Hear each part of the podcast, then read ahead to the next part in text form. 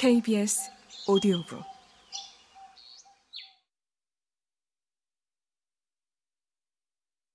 난 질투심 많은 연인인 척 할 수 있을 거야.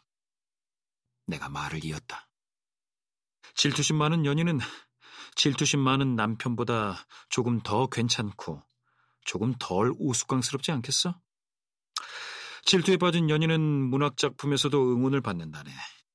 배신당한 연인은 비극적 인물로 나오잖아. 결코 희극적 인물은 아니란 말일세. 트로일로스를 생각해봐.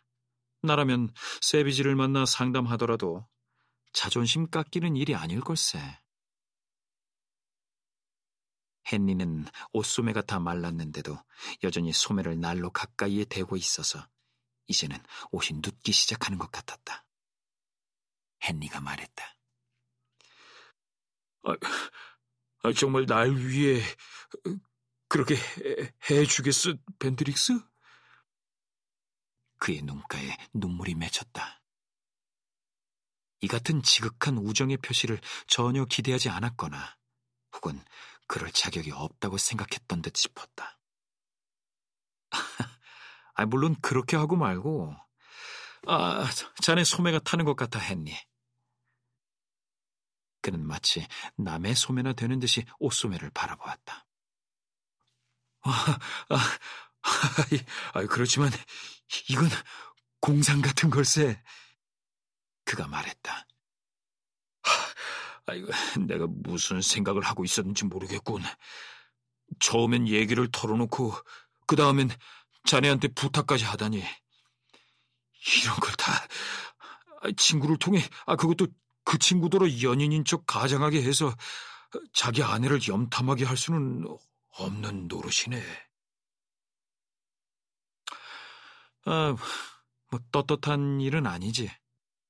내가 말했다. 하지만 간음이나 도둑질은 아니잖아.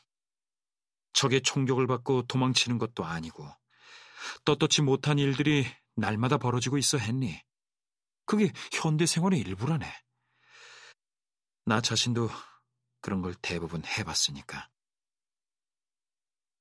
헨리가 말했다. 자넨 좋은 친구야, 벤드릭스. 내게 필요했던 것은 제대로 된 얘기를 나누는 것 뿐이었네. 내 머릿속을 맑게 정리해줄 이야기 말이야. 그러더니 이번에는 정말로 편지를 가스불에 갖다 댔다.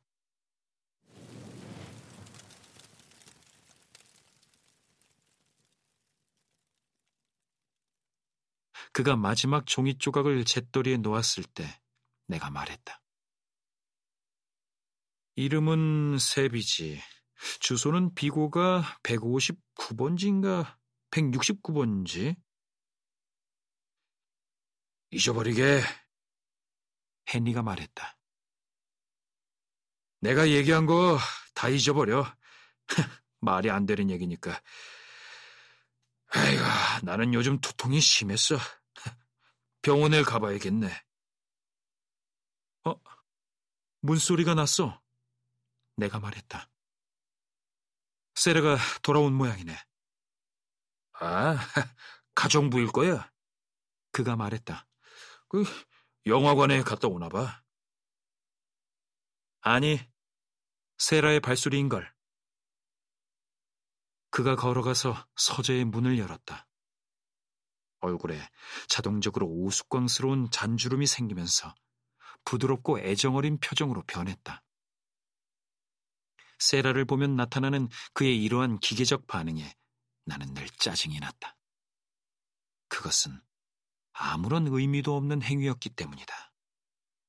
설사 사랑에 빠진 사이라 하더라도 여자를 볼 때마다 언제나 환영할 수는 없는 노릇이었다. 게다가 나는 그들 두 사람은 서로 사랑에 빠진 적이 한 번도 없었다는 세라의 말을 믿었다. 내가 그녀를 증오하고 불신했던 순간들에도 그보다는 더 진실된 환영의 뜻이 깃들어 있었다고 믿는다. 적어도 내게 있어서 그녀는 조심스럽게 다루어야 하는 도자기 같은 집안의 물건이 아니라 독자적인 인격체였다.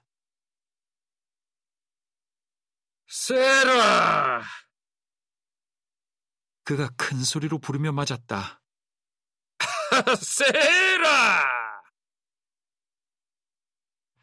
참기 힘들 만큼 가식적인 목소리로 음절을 길게 끌며 부르는 것이었다.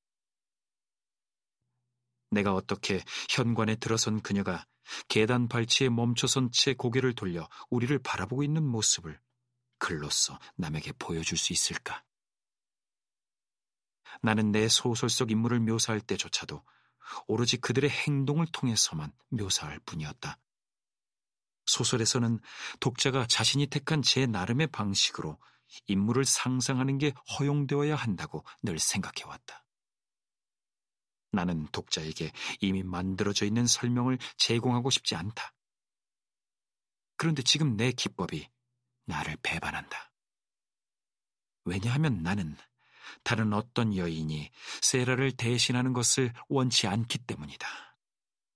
나는 독자가 그녀의 넓은 이마와 도톰하고 또렷한 입, 균형 잡힌 얼굴을 보아주기를 바라면서도 내가 전달할 수 있는 거라곤 물이 떨어지는 방수 외투 차림으로 몸을 돌린 채 네, 여보 하고 말한 다음 당신? 하고 말하는 그녀의 막연한 모습뿐이다.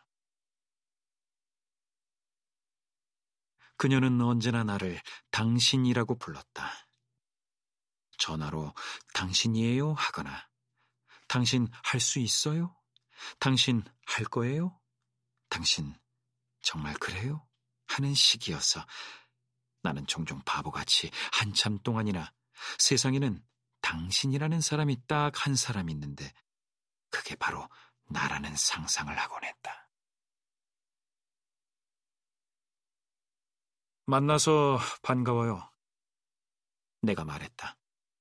이것도 증오의 순간 중 하나였다. 산책 다녀온 거예요? 네.